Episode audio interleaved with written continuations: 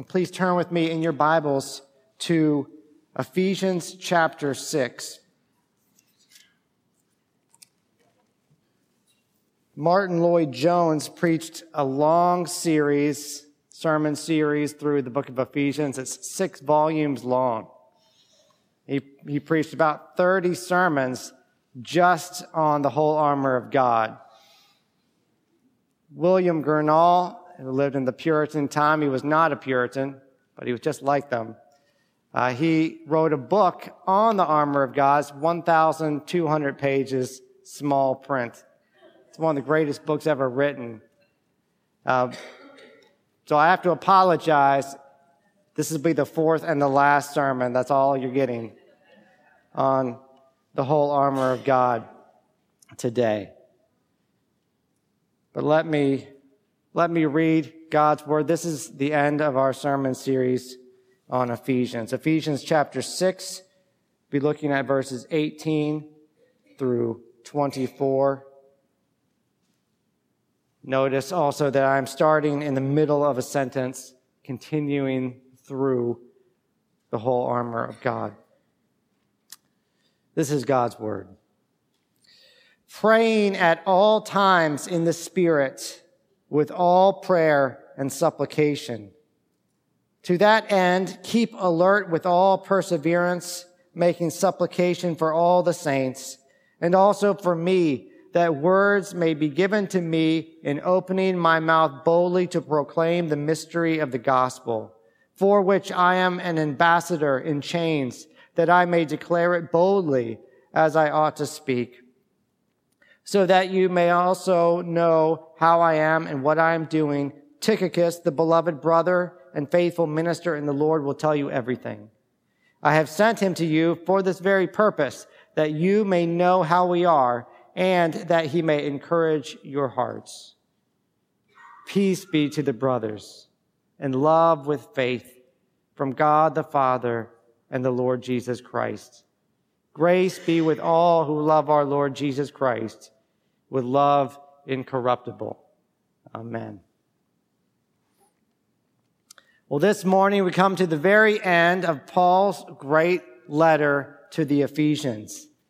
In it, we have heard the good news of what God has done for us. How in Christ God loved us God chose us before the foundation of the world. He predestined us for adoption to himself as sons. He lavished grace on us in Christ. We have heard how in Christ Jesus, God has redeemed us at great cost with his own blood and how God made us alive together with Christ and raised us with Christ and seated us in the heavenly places with Christ. And all of this was simply a gift of pure grace. None of it was earned. While we were yet sinners, God loved us. Nor could we have ever earned any of it, for we were children of wrath, slaves to Satan, dead in sin. But even then, God loved us and united us to himself and united us to one another so that all things would be summed up in Jesus Christ. And that is what the first half of Ephesians is about. And then in the last half, we've heard how we ought to respond to this good news, how we ought to walk as God's children and walk in love with one another, how we ought to pursue unity and purity and put off the old man and put on the Lord Jesus Christ. For we believers have a new identity now. We are God's children and we are created in his image. This is not merely some academic truth, but something that really affects the way we live. And Paul has shown us this in the way we spend our time, in the, in what we value, the way we live, and serve and forgive, the way we relate to one another in our marriages, in our families, and in our work. Finally, we have been reminded that since we are in Christ, Satan rages against us constantly.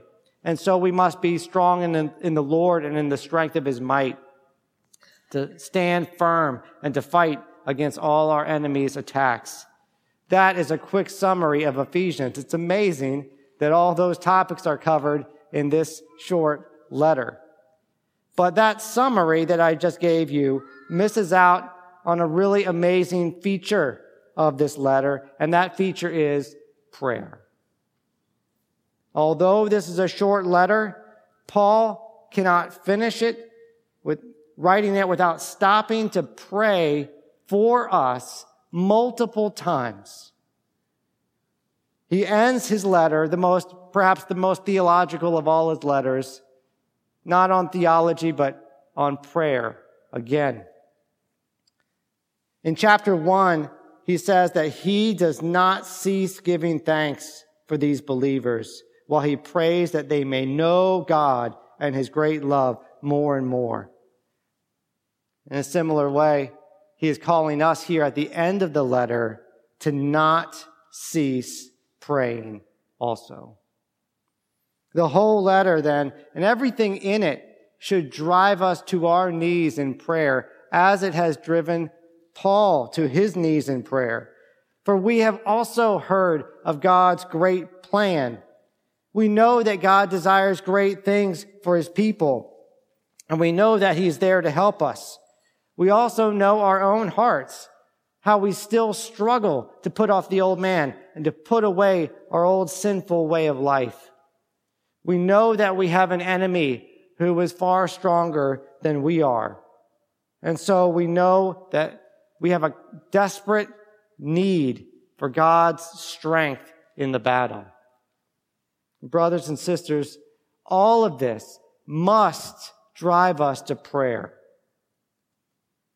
That must drive us to the throne of grace to approach God for grace to help in time of need. Because, brothers and sisters, it is the time of need right now. If our great need and God's great love, God's great purpose doesn't drive you to prayer, I have to ask, what will? Brothers and sisters, prayer is the life of the Christian. It was one of the marks of, the, of Paul when he became a Christian. It was said that he was praying. Our whole life is to be a life of prayer. Our church is to be a house of prayer.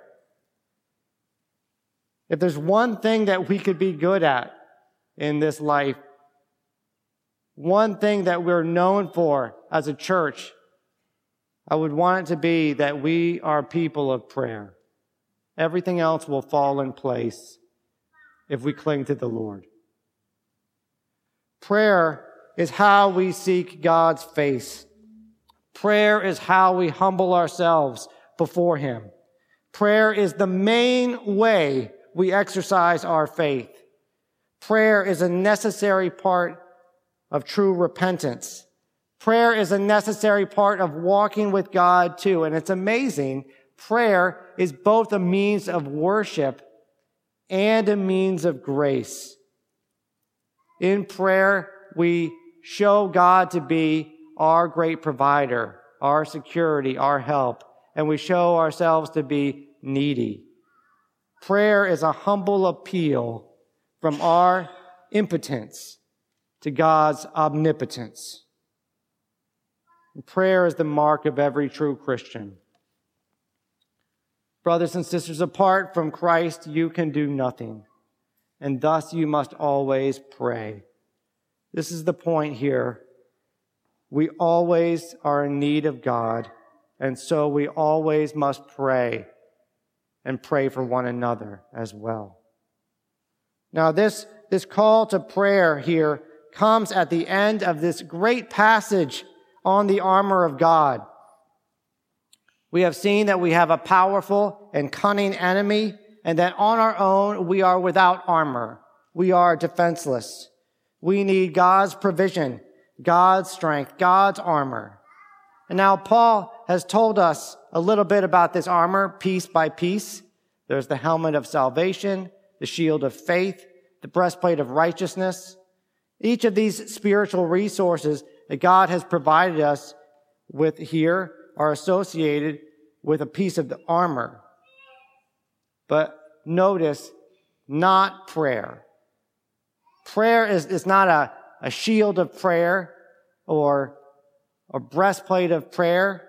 It's not connected to a specific piece of the armor, but it is connected to the armor of God somehow. What is this connection then? It seems to be that prayer is the way we go about using the armor. Prayer is the way that we go about putting the armor on. Matthew Henry said, by prayer, we buckle the armor on. And this means that the armor is provided for us and designed in such a way that it is only to be used in connection with our fellowship and communion with God. Never think of the armor as something that God has given you and trained you. Now you've graduated and you go off to fight Satan independently. That is not how it is to be conceived. You are never alone in this fight. If you were, it doesn't matter how much training you have. You're helpless. Rather, in the armor, we cling to God. Prayer is essentially how we fight. Prayer is how we stand firm. So the armor is not something you can put on. Now that you have it, you can relax. You're safe. You must think of it in terms of a living, ongoing relationship with God. And if I, if I were fully clothed in armor with a sword in my hand and I had an enemy in front of me with the sword in his hand, I might feel more secure than I, I would at the moment, but I would much rather still get on the radio and call the stealth bomber to come in and blow him away.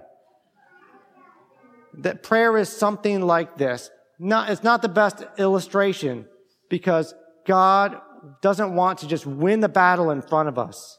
He is pleased to use us in the battle so that you will crush, God will crush Satan under your feet so that you participate in the victory. But do not, do not think that you can do this without prayer. Christians, I must ask you, do you pray? Now here in verse 18, we have a very full, very comprehensive summary of prayer.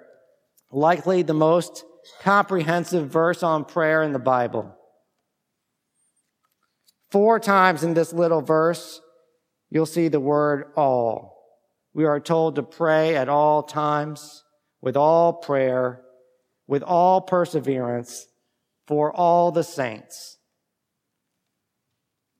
That's very comprehensive. Now, what does this mean? It means when we say all, Paul says all prayer, it means that we are to make use of all kinds of prayer. We are to pray with all prayer. I think this means not just requests, but every part of our communing with God. There is thanksgiving, as Paul includes it in his prayer. There is requests, that is, properly speaking, prayer. And if you notice in the the Lord's Prayer, it's just requests. It's not so much praise. It's not so much thanksgiving. It's not so much fellowship. It's, it's shaping our requests. That is certainly a part of prayer. But prayer, if you read in the Psalms, you'll see it all the time. It also includes praise. It includes lament. It includes confession of sins. It includes repentance. It includes our fellowship with God.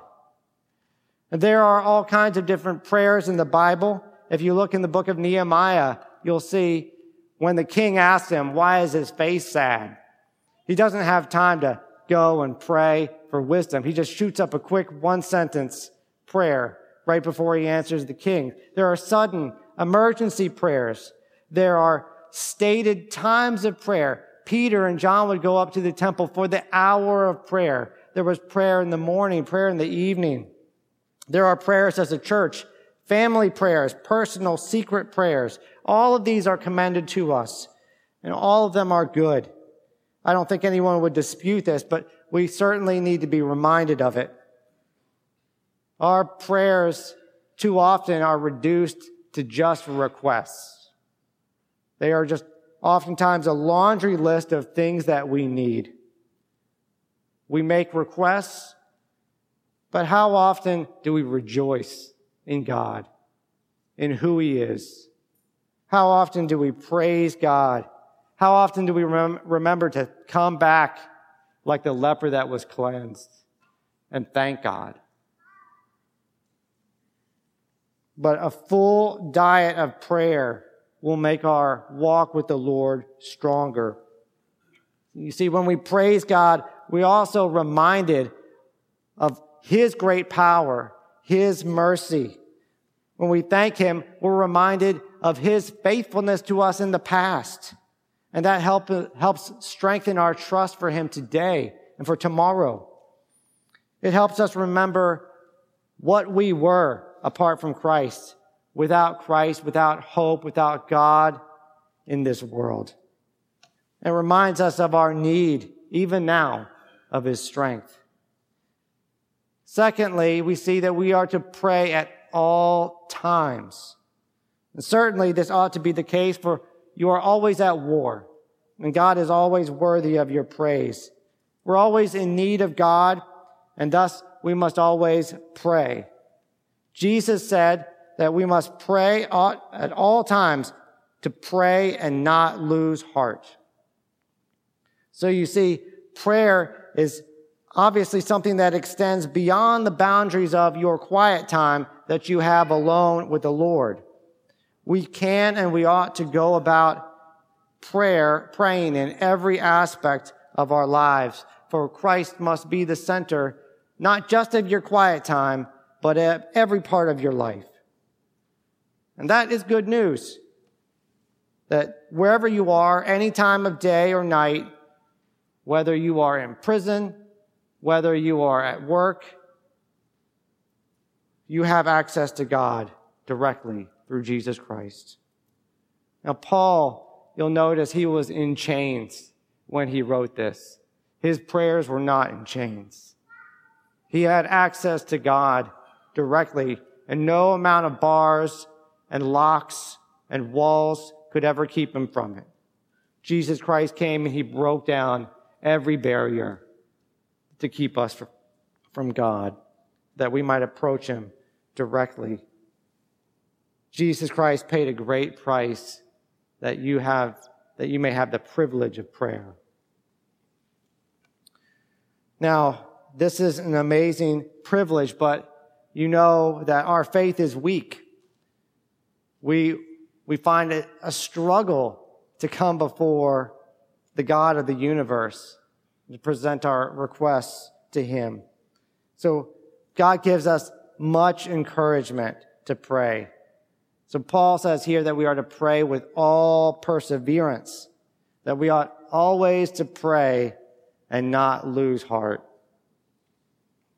But thirdly, we see that we are to pray. It doesn't say all this time, but it said that we are to pray in the Spirit. This does not mean speaking in tongues, for Paul is writing this to all Christians, and not all Christians are given the gift of tongues. Rather, it means that all Christians are to have spirit-led prayers. And if you were to turn to Romans 8, you don't have to turn there, but if you were, you would see how all who are led by the Spirit of God are the children of God. That the Spirit leads us to pray in such a way that we may cry out confidently, Abba, Father. That is spirit led prayer in our confidence of approaching Him. It's clear evidence of our weakness that we can't even ask for help on our own strength. We can't even raise our heads or reach out our hands in faith without the Spirit's power. We also need His wisdom because we don't really recognize our need or what we should be asking without the Spirit teaching us. And so one of the ways that the Spirit helps us to pray is by instructing us in His Word. It's the sword of the Spirit. And it doesn't just stab our enemy, it teaches us. It guides us. And it pierces our own soul. It shows us our need. So our prayer by the Spirit must be also guided by the sword of the Spirit, God's Word. And we can pray with great confidence when we pray God's words back to Him. He is instructing us how to pray. The whole book of Psalms, as we've been going through it this summer, has been very instructive. God showing us how to pour out our hearts before Him. And we know that that sort of prayer always pleases Him. But it affects the way that you come to God. Iain Duguid has a, a good illustration about this. When you, you, you sometimes may, those of you who are more politically active, you might reach out to the government and write a letter to your congressman, write a letter to the president asking for certain things. Uh, you don't have much of a relationship with the government, though. You never write to the president and say, Hey, let me tell you about what happened to me today. But you do do that with your parents. You naturally want to share with your parents all the things that happen. You want to share your concerns, your requests. It's not just a laundry list of requests that we have when we are led by the Spirit to pray. It's not a last resort. It's the first thing that we want to do. We want to go to our Father and tell him our needs, tell him our joys, spend time with him, just to be in his presence, perhaps even silently. That is part of the spirit of prayer. And finally, it says we, we are to pray for all the saints all prayer with all perseverance at all times for all the saints. And why is this? It's because we're all in this battle together. God has not been pleased to save us all individually that we might be scattered like sheep, but to bring us together into his flock, to build us into a great building, to unite us to one another, we are not just body parts separated. We are a body. And as God has brought us together, we need one another.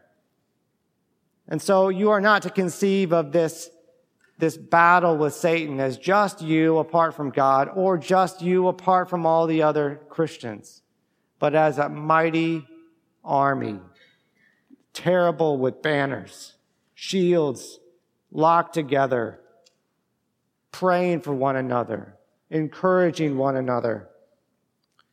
How it must strike fear into Satan's heart if we were just to obey this verse. You remember how the demons trembled, how terrified they were when Christ came into their midst. They were aware that their conqueror had appeared and that they must immediately relinquish whatever he chooses to set free. They are powerless against Christ. So it must also strike fear into their hearts to see an army of Christians all clinging to Christ in prayer, all praying for one another as well. What would it be like here at Eastbridge if we all prayed for one another faithfully? What would it be like for the church in Mount Pleasant if we were all united with one another, praying faithfully for one another. Dear brothers and sisters, obey this verse. Pray for one another. Do not grow weary in it, for in due time we shall reap if we do not grow weary. There is no one, no Christian you've ever met who is so mature so strong that they are not desperately in need of God's strength at every moment. We all are. Certainly that's clear here for the apostle himself asked them to pray for him. Brothers and sisters, pray for your pastor. Pray for me. Pray for your elders. Pray for our missionaries. Of all people, perhaps we need prayer. Now, Paul had been given a great task as an ambassador. He had great trials as well as a prisoner. He had a wonderful message to proclaim as an ambassador, but it also exposed other people's sins. And men who dwell in darkness hate the light. Proclaiming God's word often led to being persecuted or being killed. The apostles were not protected from this. James died very early on. Now, we sometimes know that even Paul, I mean, we know sometimes that even Paul was afraid.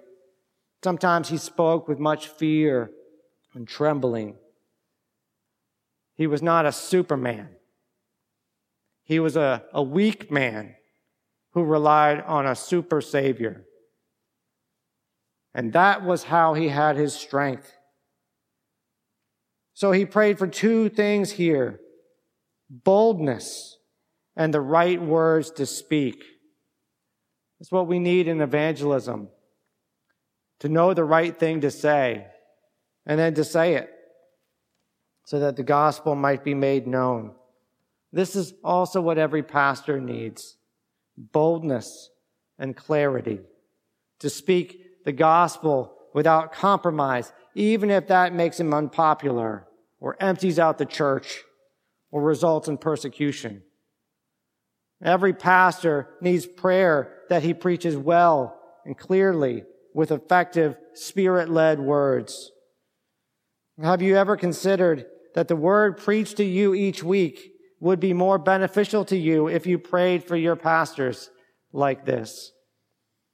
And by your prayers, you would be a part of their ministry to the lost as well.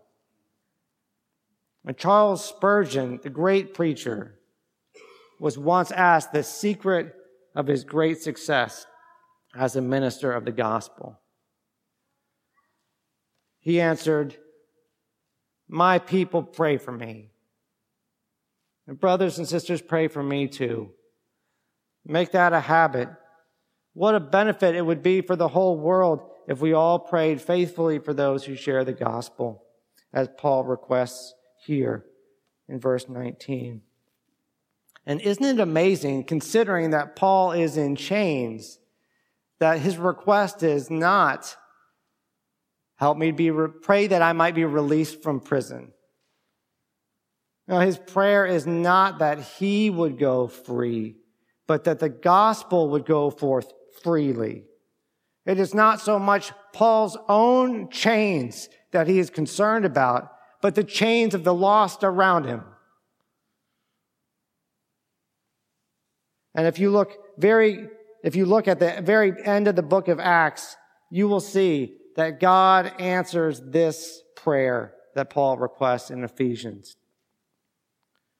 Acts ends with Paul under house arrest in Rome. That's where he wrote this letter. And this is how the book of Acts ends, speaking about Paul. He lived there two whole years at his own expense and welcomed all who came to him proclaiming the kingdom of God and teaching about the Lord Jesus Christ with all boldness and without hindrance. That is precisely what he prayed, asked them to pray for here. That's wonderful, isn't it? That, that wasn't simply because Paul was so bold on his own strength. It was because his people prayed for him. God had given him boldness. God had answered their prayers. Let us pray for our missionaries too. Now, Paul ends this letter with this very brief note of greetings. And he could be brief, brief because he was sending one of his very best fellow ministers, Tychicus, who would explain everything else that they're wondering about. We're often not very familiar with Tychicus, but he carried this letter. He probably also carried Colossians and Philemon, perhaps the pastoral epistles as well. He actually did quite a bit. Uh, he had gone with Paul to bring the Gentiles' gift to the poor in Jerusalem. He was one of the ministers that Paul was hoping to send to Crete to replace Titus as well. He's one of the little known heroes of the New Testament, but we owe a lot to his ministry. Sending Tychicus was another act of love, another reminder that the church is one. And Paul prays for them. He writes to them. And even when he can't leave, he also sends his best man, as it were, a faithful coworker to them. And that shows this wonderful unity that the church has. So let us also be willing to pray for the churches abroad and for those around us. Let us visit our brothers and sisters and encourage them when we can. We had a great privilege of having some of our brothers and sisters go and bring our greetings, our love to the churches in Slovakia. Maybe one day you'll go to Haiti and see our missionaries working there and encourage them or elsewhere. Maybe you'll come to Taiwan one day. Uh, but let us be faithful in supporting uh, other churches and not just circling the wagons around our own camp and, and sticking together. God has brought us together with other Christians around the world. And we've had missionaries come here recently.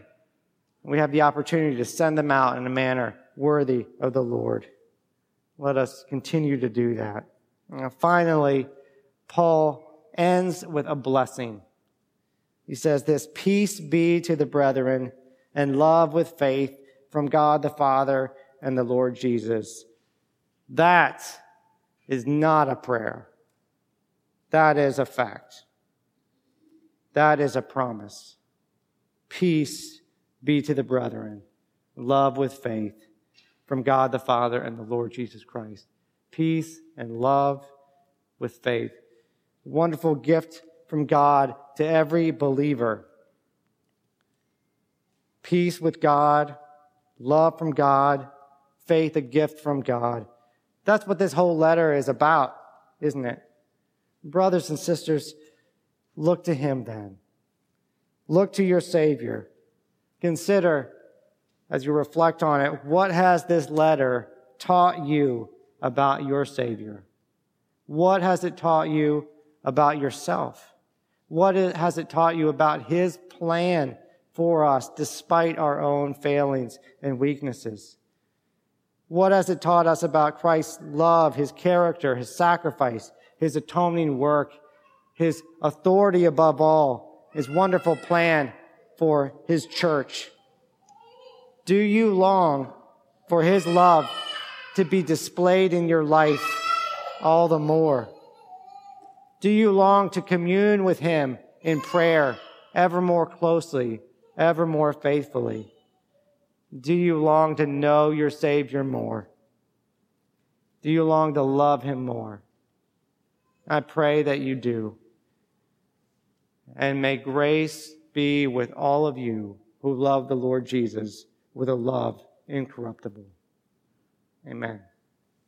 Lord, we ask that you would strengthen us to pray, that you would encourage us to cast ourselves before you, to know that you are able to do exceedingly abundantly beyond everything that we ask or think. Lord, make us all the more aware of our need, all the more aware of your mercy, your willingness to receive us. Help us, Lord, to pray for one another and grant us great love for you, a love that is incorruptible. Do this for us, Lord, that we might praise you as you desire. In Jesus' name, amen.